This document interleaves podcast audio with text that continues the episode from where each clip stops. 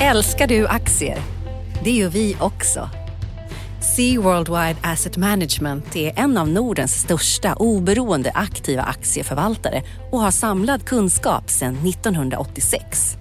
Ta del av vår kunskap på seaworldwide.se. Bokstaven C, worldwide.se.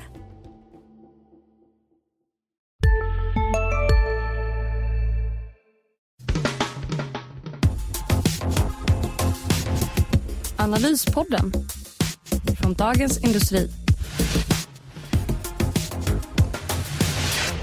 Hej allihopa och välkomna till veckans avsnitt av eh, Dagens Industris analyspodd. Eh, jag heter Ulf Pettersson och mitt emot mig har jag en småstressad Martin Blomgren som precis har läst SKFs rapport. Så är det, jag står upp. Du står upp. Frågan är om Alarik Danielsson, SKFs chef, gör det. Det vet vi inte, men han stod upp på bilden på... Han står upp på bilden och han har även tagit på sig en pullover. Eh, normalt sett brukar han, eller vdarna på eh, bilderna på SKFs framsida ha slips och skjorta, men nu är det skjorta och pullover så att eh, det är väl en indikation på kyliga tider. Kanske.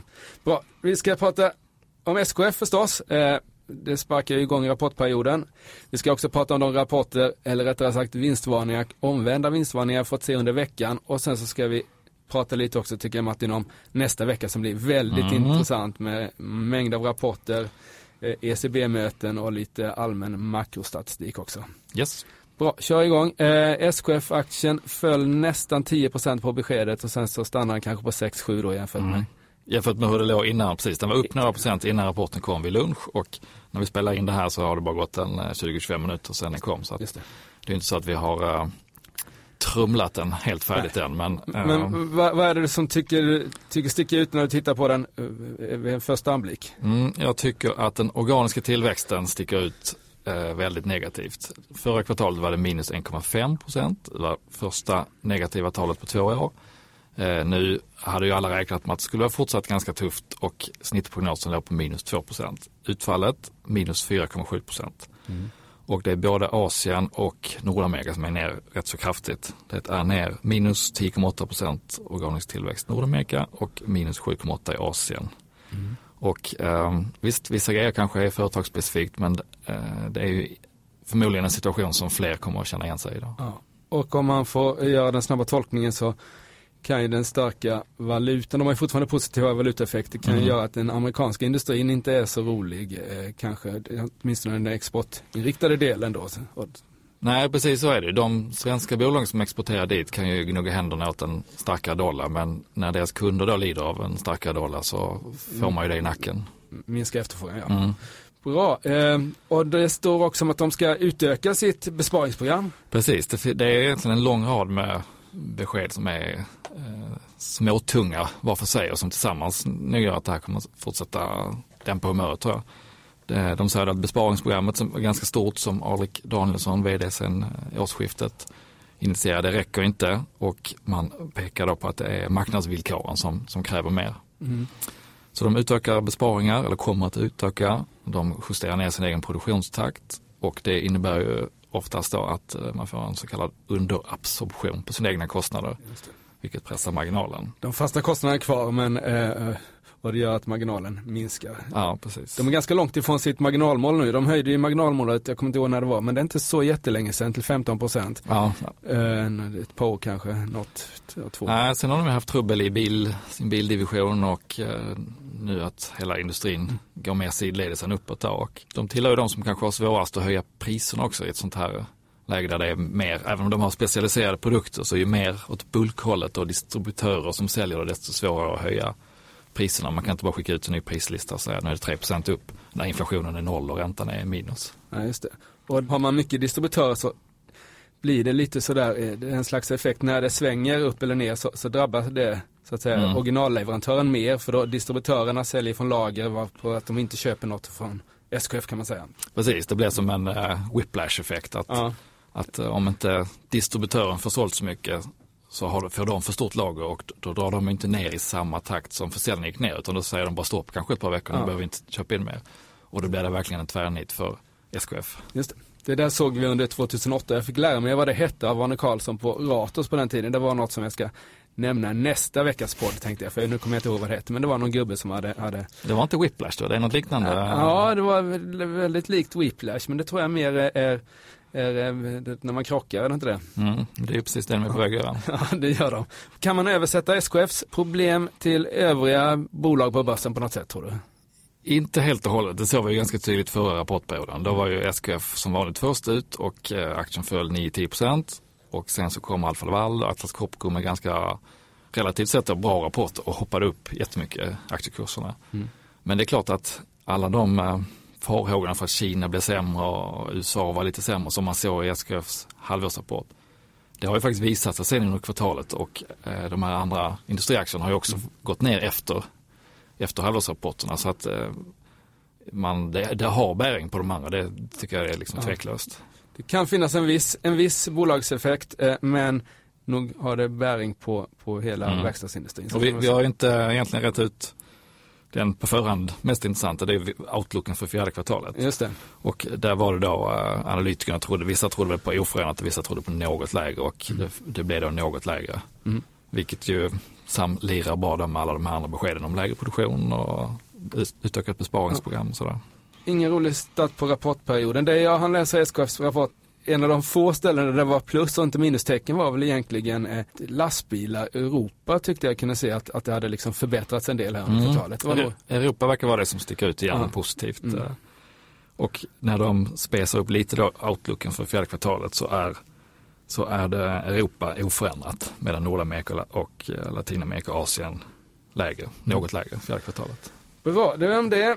vi har fått en del andra rapporter här. Axford tittade du där, de är inte i Nordamerika och inte i Asien utan bara i Sverige, kanske lite i, i övriga nordiska länder kanske också. Kanske några norrmän som, ja. som hittar över, men eh, nej de är ju svensk. Ja, och går jättebra nu för de gjorde en omvänd vinstvarning här. Precis, mm. det hör inte heller till vanligheterna. Mm. De hade ökat försäljningen med 6,7 procent vilket var klart bättre än vad de själva och aktiemarknaden trodde och eh, vinsten klart bättre än vad förhandstipsen inför rapporten mm. som kommer nästa vecka då var.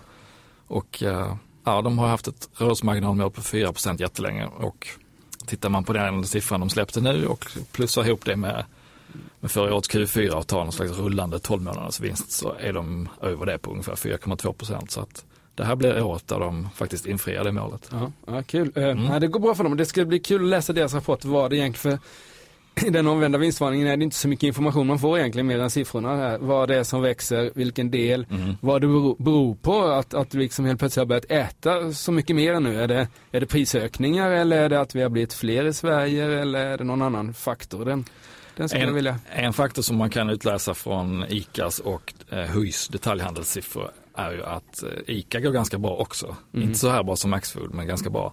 Och den tredje stora spelaren Coop som inte är börsnoterad och som inte har släppt några siffror än. Det ligger nära till hands att misstänka att det går riktigt knackigt för dem. Ja, de har ju att göra det. De, de tog in en miljard här för att liksom ändra om i sina butiker och sånt där. Så det, de har nog ett jobb att göra mm. som Axfood gynnas av just nu. Bra, eh, något annat? I Axfood? Ja, ja. Det, aktien är dyr, har länge ansetts som dyr men så länge, så länge räntorna är minus och de visar sådana här bra tillväxttal och tar marknadsandelar så, så är det svårt att säga att den inte ska fortsätta vara dyr. The trend is a friend brukar det heta. Mm. Och eh, det gäller väl Laxford, absolut.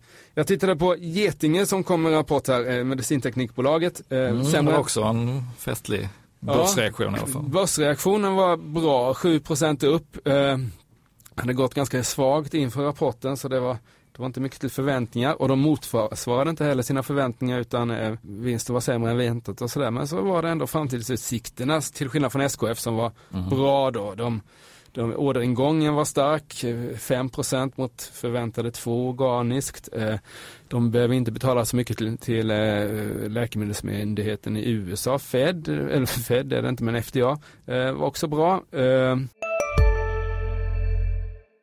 Vi är specialister på det vi gör precis som du. Därför försäkrar vi på Swedea bara småföretag, som ditt. För oss är små företag alltid större än stora och vår företagsförsäkring anpassar sig helt efter firmans förutsättningar. Gå in på swedea.se företag och jämför själv. Sista dagarna nu på vårens stora season sale. Passa på att göra sommarfint hemma, både inne och ute. och fynda till fantastiska priser. Måndagen den 6 maj avslutar vi med Kvällsöppet i 21. Välkommen till Mio.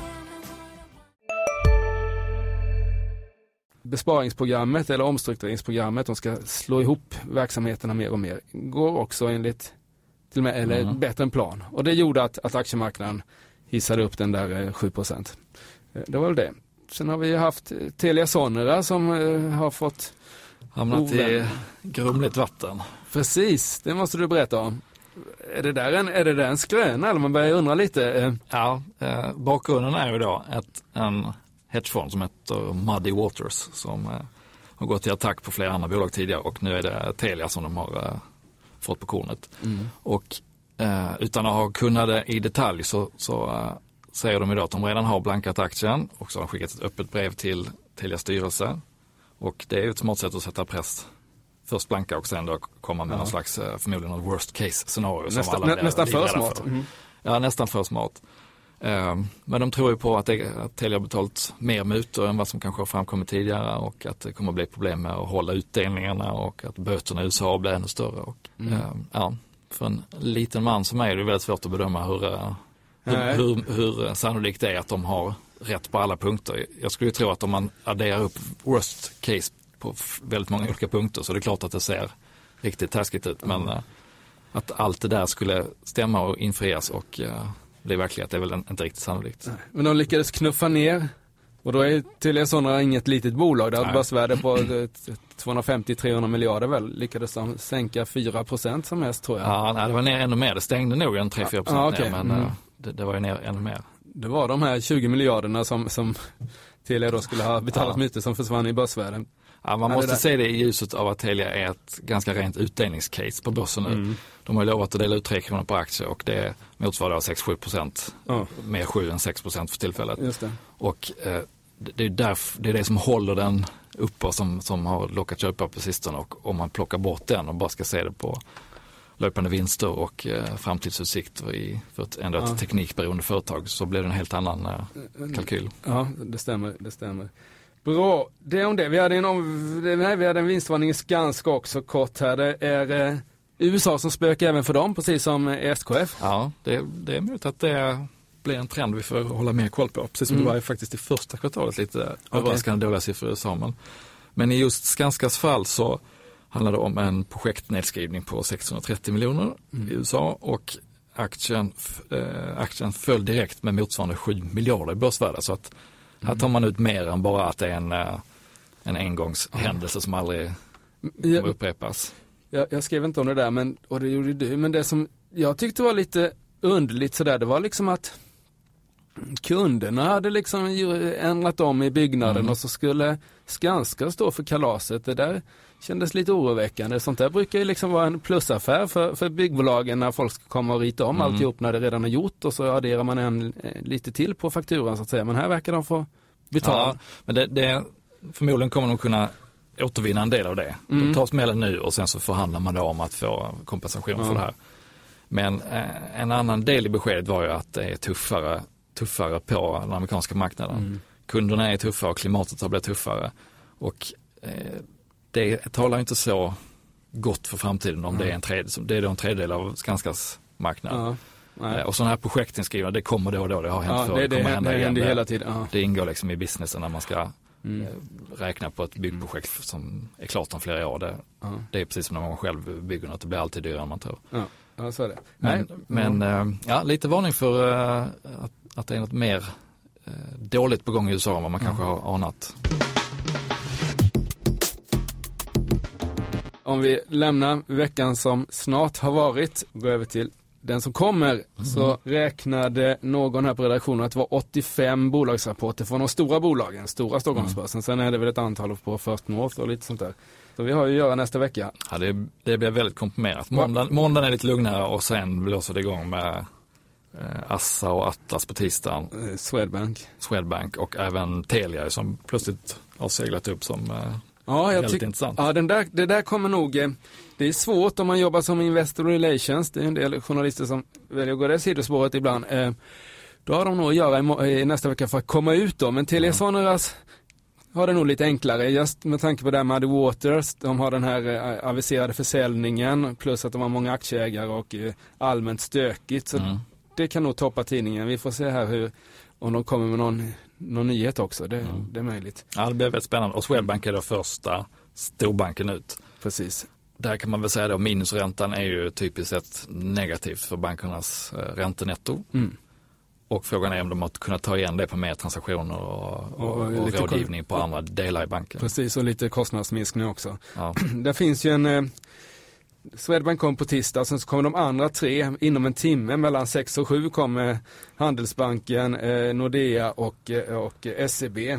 Och det är Nordea som förväntas öka vinsten med, med 2 Jag tror att ja, Swedbank hade väl också, det var några, bara några miljoner kronor som man räknade med att de skulle öka vinsten och sen så skulle SEB då tappa nästan Mm. 10 av, av resultatet här, det tredje kvartalet. Vi får se vad som händer. Det är ju, det, Och där tror jag också man ska hålla koll på ut, alla signaler om utdelningarna därför Ja. att de är också precis som Telia väldigt eh, hög direktavkastning och det är, i bakgrunden så kokar ju kraven då på högre, eh, att de ska behöva hålla mer eget kapital, högre kapitaltäckning och allting som kan indikera att de får dra ner på sin eh, utdelningskapacitet eller, eller Ja. hålla den bara jämn eller så, som, som inte stämmer överens med vad marknaden tror nu. Det kan få eh, större effekter än en, en resultatavvikelse. Ja, det tror, 0%. jag, det tror jag. Det är utdelningen man vill ha när man äger både Telia Sonera och banker. Mm.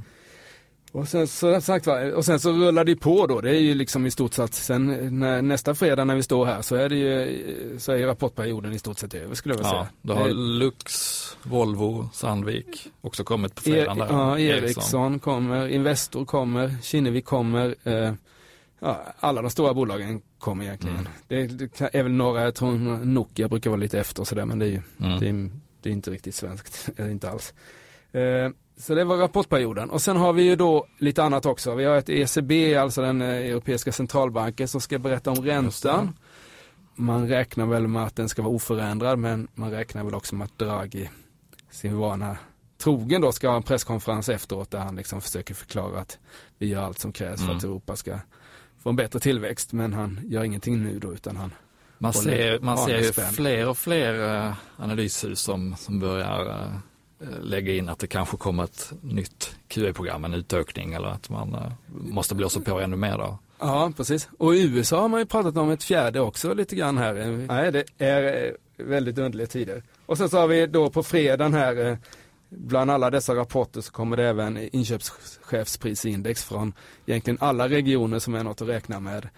Kina blir intressanta, de har legat under 50, alltså som är då för, Mm. för att, att ekonomin minskar helt enkelt. Eh, Senaste två månaderna eh, får vi se vad som händer där. Eh, Och USA kanske seglar upp som ännu intressantare än Kina i det här läget om man, om man tänker på att den förra ordinarie inköpschefssiffran, det var det 50,2 om jag minns rätt, Ja. som, som är nära att det inte är tillväxt längre. precis. Och om man då ser hur eh, amerikanska bolag har, en del industribolag har vinstvarnat och Mm.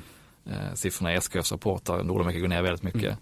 och Skanskas signal. Eh, så att en, en riktigt dålig USA-siffra där skulle ju faktiskt kunna ställa på ända lite grann Ja. hur eh, tillväxt, Ja. tillväxten för 2016 ser ut. Ja, ja, vi får se. Vi hade en väldigt bra förra börsveckan. Den här är oförändrad och nästa är ytterst osäker. Men ska bli ytterst spännande Mm. också med tanke på alla rapporter och makrosiffror Mm. som väntar. Stora rörelser kan ju garanteras. Det kan man nog säga. Ska vi stanna där för veckan? Ja, det gör vi. Mm. Tack ska du ha Martin. Tack själv. Och tack ni alla där ute. Eh, lyssna på oss gärna igen. Hej! Hej.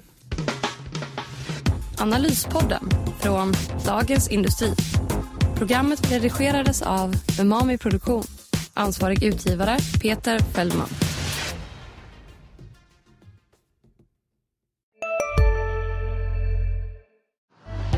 Älskar du aktier? Det gör vi också. Sea Worldwide Asset Management är en av Nordens största oberoende aktiva aktieförvaltare och har samlad kunskap sedan 1986. Ta del av vår kunskap på seaworldwide.se. Bokstaven C, worldwide.se